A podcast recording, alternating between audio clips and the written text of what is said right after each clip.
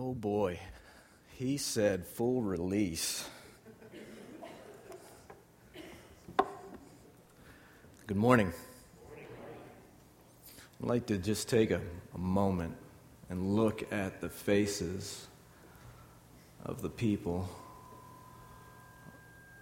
the Lord has brought here today. It's exciting to be here. It's exciting to be behind a pulpit. It's exciting to be in Oklahoma.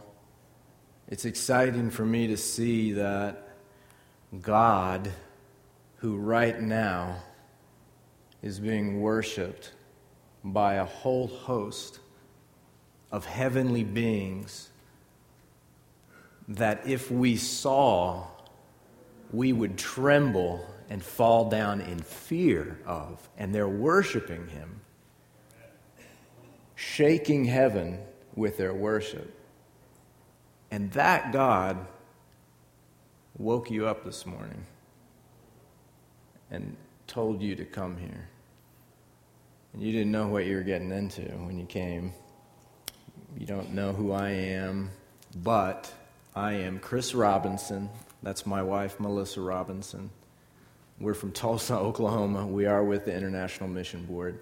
She did speak wonderfully yesterday at the ladies' tea, sang a beautiful song in Latvian. For those of you that don't know where Latvia is, uh, as I did not know where Latvia was before we went there, it's uh, bordering Russia in Eastern Europe. And uh, we've been there for about three and a half years. Before that, we were in Indonesia for 12 years. So you see the guy up here in Ghana. Uh, it was a little bit towards that side of things. Um, Eastern Europe is Europe. It's pretty progressive, it's pretty modern, and uh, it's a little strange to be in a, in a city of, of Riga, which is about the size of Oklahoma City, that was founded in 1201. It's interesting to be a church planter in a place that's had the institution of the church for over 800 years. How do you do that? Do we need missionaries in Europe? We do need missionaries in Europe. It's difficult to get up in front of a pulpit and, and describe everything that's on my heart. I, unfortunately, I could sit up here and talk about myself the whole time. I don't want to do that. This is the pulpit. The pulpit's not the gold, it's the gospel from the pulpit that makes the pulpit gold. So that's what I want to talk about today. I love sharing with Okies about what God's doing. Before we left for the mission field, I worked at Walmart. I know what it's like to be an Okie. How this is going to go, hopefully, is I'm going to talk just a little bit, as I already have, about myself. I'm going to talk a whole lot about the Lord. And then we're going to talk about you just a little bit. That's the plan. Usually, when you hear missionaries preach, they preach from the Great Commission. Y'all know what the Great Commission is, right? You know where that's at, Matthew 28. I'm not going to do that just yet. We're going to get to the Great Commission, but the first thing that we're going to look at is going to be in the book of Luke, the Gospel of Luke. So, if you have your Bibles, and I hope you do, we're going to go to Luke, beginning in chapter 4. You might think it's a little strange to begin a sermon on missions with the temptation of Jesus, but that's how it's going to go down. And because of the time, man, I could sit here all day and preach. I love preaching because of the time, what I'm going to do is I'm just going to give kind of an overview. Okay, we're going to come down, we're going to touch upon phrases. We're going to trace the, the Spirit's work in authoring the Word. And then we're going to get back to the Great Commission and how it applies to us as Southern Baptists in, in Enid. Okay, so we're in the fourth chapter, looking at the temptation of Jesus. We pick up the story in the wilderness where Jesus is being tempted, right? He's fasting, he's hungry, he's weak.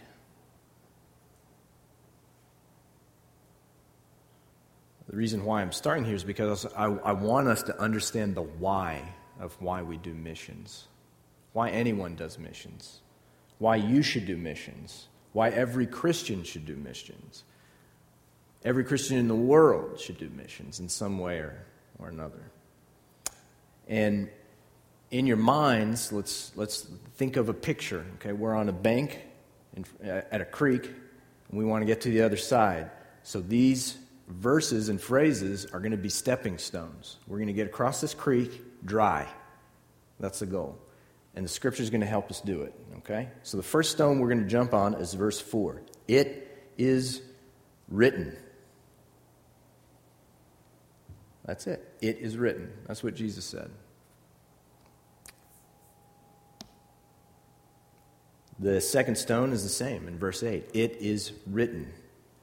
Jesus knew God's word. Is that strange to say? Jesus was God. God is the author of his word. So it might sound different to say it, but it's true. Jesus was full of Scripture, he bled Scripture. But then notice this after Satan uses Scripture wrongly, Jesus corrects him by using Scripture rightly.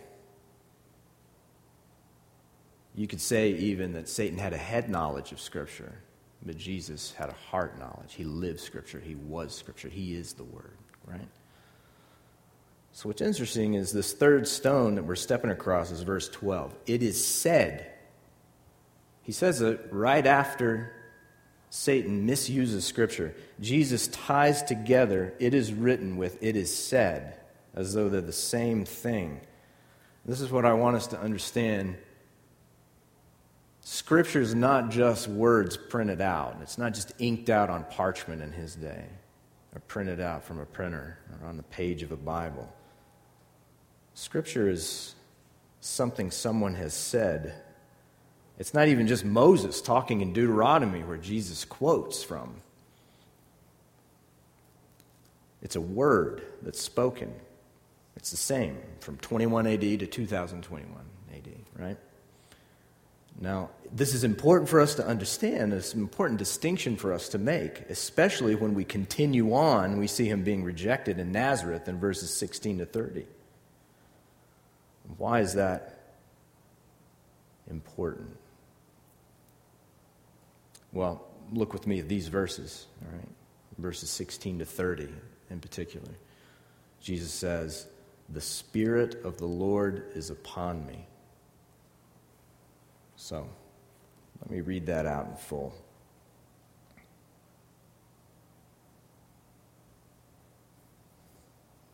I had a Bible that I wanted to bring, but it didn't make it to me in time, so now I'm stuck with these devices. And they're more trouble than they are help sometimes. Who's got that verse? I'm sorry. I've the Spirit of the Lord is upon me, verses 16 to 30. Thank you, John. I appreciate it. You said okay? Four. Yep. Okay. Thank you.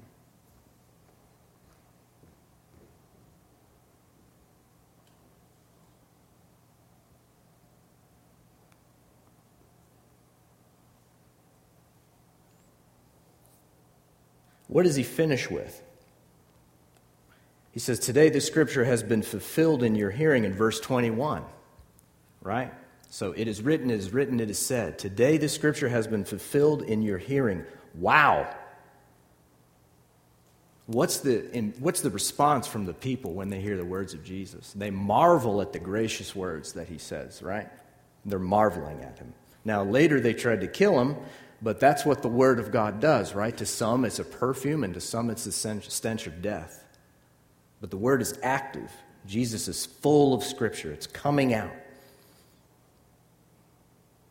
Jesus fulfills scripture. He's not just fulfilling scripture to those people at that time, he's fulfilling scripture for all people at all time. To this guy in Ghana who works with the company. To us today, to people in Indonesia and in Latvia, we've been on three continents. We see the same thing in every continent people responding to the words of Jesus. That's why it's important for us to understand that Jesus and only Jesus is the final authority. Jesus is the authority of God because he is the Word of God. So let's go across some other stones real quick, all right? Let's go to verse 36. And I, am just going to read these. I'm going to call out the verse, and you guys go to those verses and read them for yourself. Verse 36 The people were amazed and said of Jesus, What is this word? what is this word? For with authority and power he commands the unclean spirits, and they come out. Verse 41 But he, Jesus, rebuked them, the demons, and would not allow them to speak. Verse 43 I must preach the good news of the kingdom of God. Chapter 5, verse 1. This is interesting. The crowd was pressing in on him to hear the word of God. Word was going around. They knew Jesus had it God's word. Wouldn't that be something if people knew in Enid that they could get the words of God from this pulpit? Think about that for a minute. Think about what we line up for as Americans. What if people lined up outside this church to get in here to hear the words of God? It happens. And it can happen here. It can happen in 2021, not just 2022, not just after the hiring of a new pastor. Our Lord is in the heavens, heavens. He does whatever He pleases. I pray that He's pleased to do that with your next pastor. Verse 5 Master, we toiled all night and took nothing. but at your word, I will let down the nets. Good thing he did, didn't he? He let them down. Verse 13 I will be clean. Verse 24, I say to you, rise and pick up your bed and go home. Verse 27, follow me. Now, I'm going to jump ahead. Chapter 7, you don't have to go there, but if you want to, great. Chapter 7, verses 6 and 7, this is a really special moment in Scripture. Lord, do not trouble yourself, for I'm not worthy to have you come under my roof. Therefore, I did not presume to come to you, but say the word and let my servant be healed. Now, this is powerful. Jesus marveled at that man's faith. Jesus marveled at that man's faith. Not even in Israel have I found such faith. Would you like to have faith like that?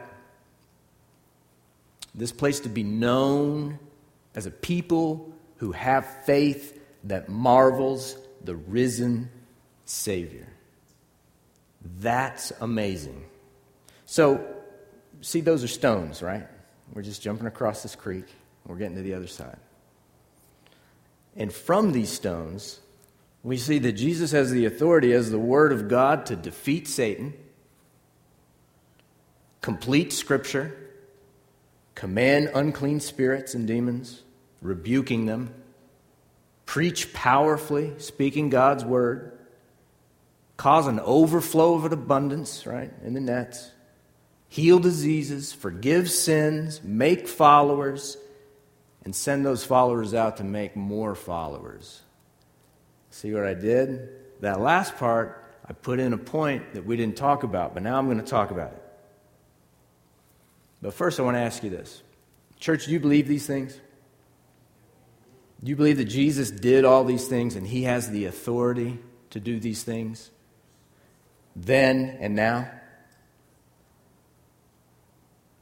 I, I believe it. I believe it. But let's look at the Great Commission now. Matthew 28 18 to 19. Sorry, and 20.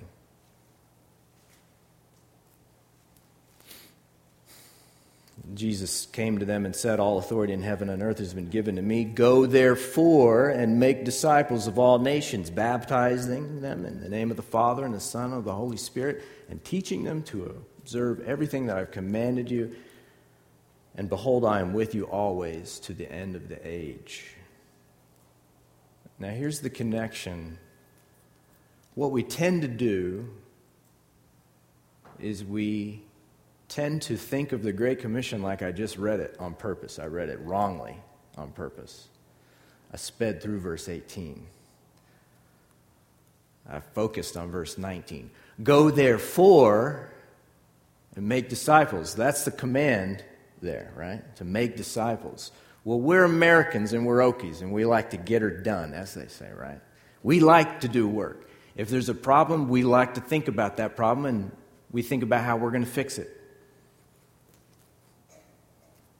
In fact, in the Oklahoma State Constitution, it has uh, what some people have called the motto. I'm not really sure it was ever the motto, but in Latin, labor omnia vincit, right? Do you guys know what that means? I had to look it up. The only reason I'm talking about it is because uh, it was on a shirt, and I was wearing the shirt, so I want to know what it meant. it means work conquers all. Now, that's Oklahoma. Work conquers all. But it's Jesus' work that conquers all. And He's already done it. And He's going to keep doing it because He is Lord. Because the Word of God says that all that the Lord God says, all souls are mine. And the earth and everything in it is the Lord's. He can do whatever He wants with it, and He is doing whatever he wants with it. I can tell you that. In Latvia, he's working. Indonesia, we spent 12 years there. I can count on my one hand how many people came to faith and were baptized. That's grievous to me, and it should grieve everyone here. That is a hard, hard place. But God's at work there. In Latvia, in the last uh, three years, we had two families come to faith in Christ. That is amazing.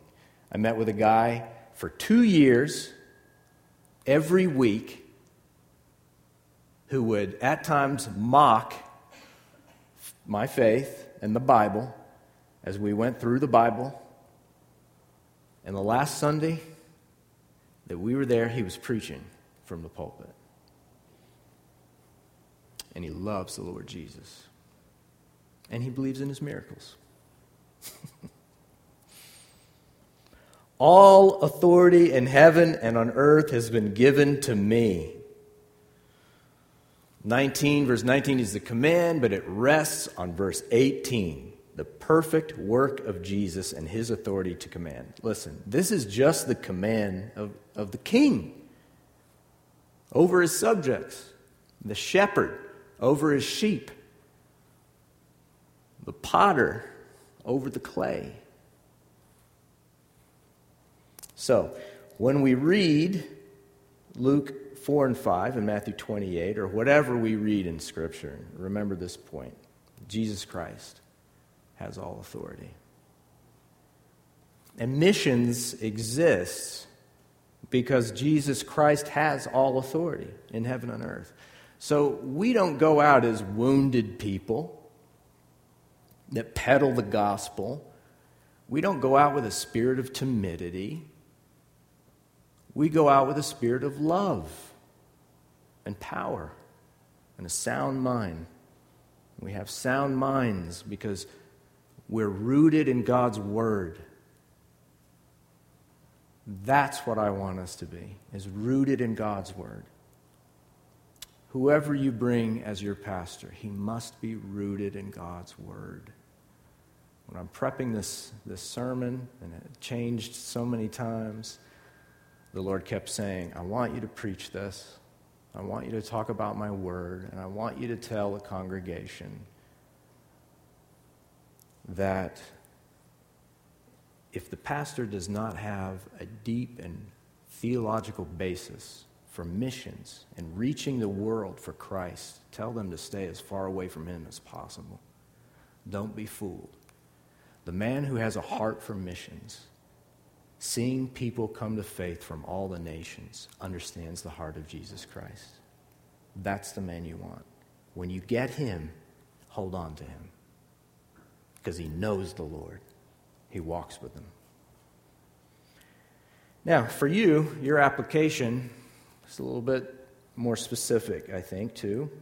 If we believe all these other parts of the Bible, it behooves us to believe that Jesus Christ has all authority and that we should therefore go and make disciples of all the nations. You hear me back there in the back? It behooves us to do that. We have to do that. We must do that. We must do that. That's our job. That's our work to do. Now, I'm reformed in my theology. I believe that together God is sovereign and we have responsibility as human beings. We do a lot of work, we do. But the primary work is the Spirit of God. He's the one that brings people to faith. And he, he is doing that. Now, I'm not saying that everybody here has to be a missionary with IMB. That's not what I'm saying. What I am saying is, we should be in love with Jesus so much that we want to see him worshiped in every corner of the globe, and we should do everything we can to make that possible. And you can do that from Enid. I've seen churches, we've been, what, 16, 15 years now in this job.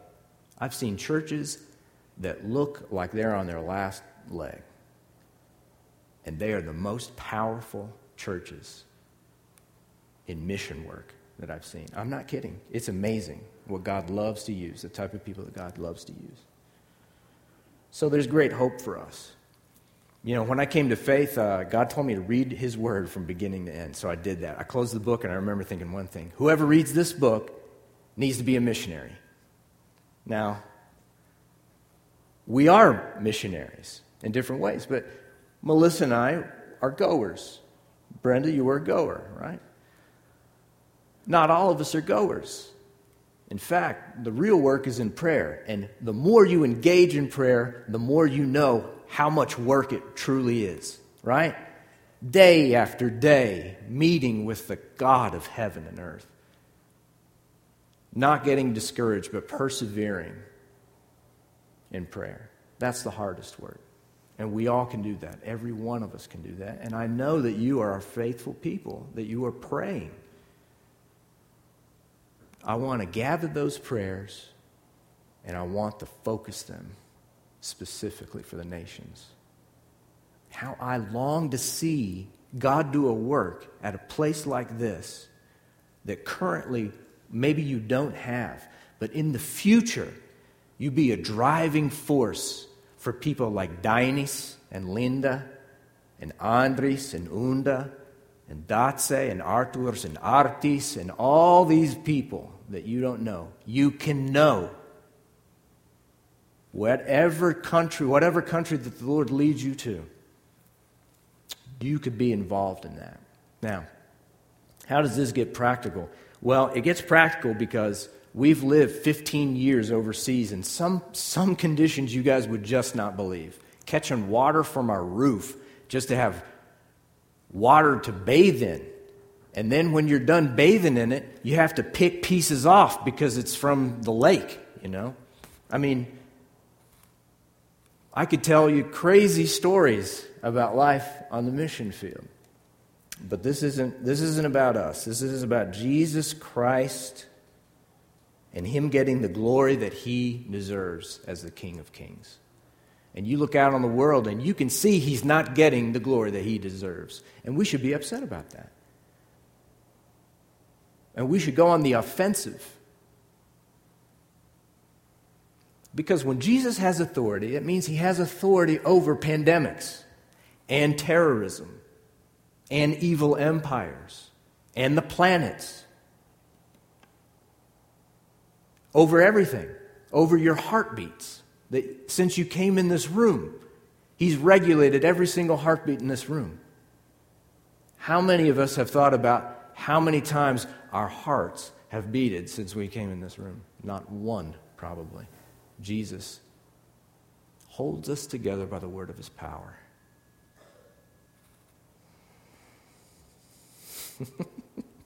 He's good, isn't he? Okay.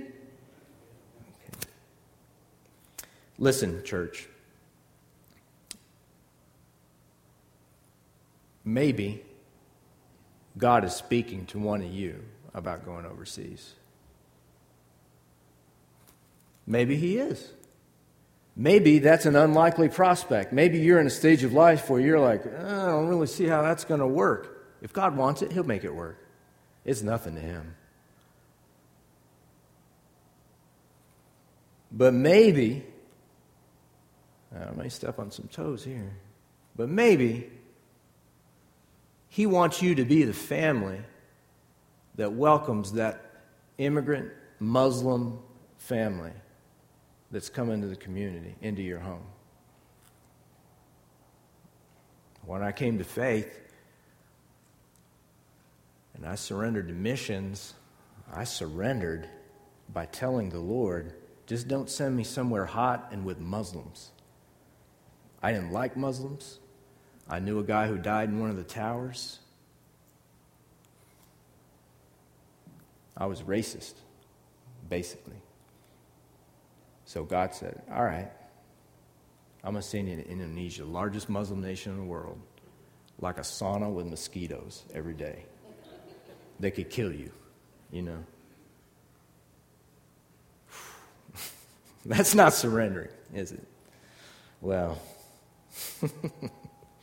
God was faithful. Maybe you need to be that family to welcome these, these Muslims into your home. Have you thought about that? Really think about it. God bringing all these Muslims to the Bible Belt? Praise God for doing that. Their lives are horrible. I could tell you things that make your skin crawl. But Jesus loves them. One of his names is God is jealous. I could get carried away, but I'm, I'm trying to contain it, all right? Maybe you need to fund the work of missions. To be honest and direct with you. Maybe you got money and you want to use it in a way that glorifies God. I can tell you, I have never lacked bread on the mission field because Southern Baptists from coast to coast have provided for us. We had two babies born in Jakarta.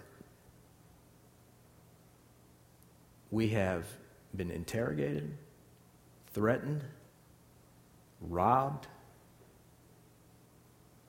kicked off an island for preaching the gospel. And Jesus has taken care of us every single day. Every day. And if you've given to missions, You've taken care of us.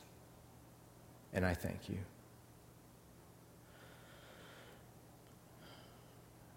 But just maybe one of you needs to start or continue the work that's being started here, specifically with missions, so that you become a powerful force for reaching people in dark places who have no hope. Guys, we, we serve a mighty and righteous king who is alive and he is active. He is not silent, he is speaking. I encourage you go to him, get in his word. And as we pray, I want to have a moment where we just have silence. When we, in our minds, get a heavenly picture of what's really going on in heaven right now with the angels crying out, Holy, holy, holy is the Lord God Almighty. The whole earth is full of His glory. The one who is, who was, who is, and is to come. He's coming back. So as I pray, let's just meditate on that. Let's meditate on these verses that we've touched down upon. Read in depth them later. Really absorb them into your heart. And Father, I pray for this congregation that through your Spirit you may press down upon them for your great name's sake these stepping stones that will get us across the creek and to the other side.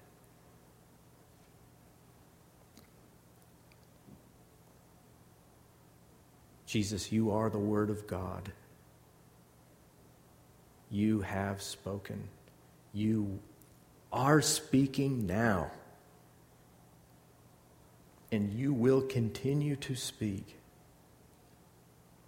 And I pray, Lord, as you speak to the hearts of the people right now, that they may pause, each one of us, as we enter your holy presence, and they may ask themselves, Do I really know Jesus?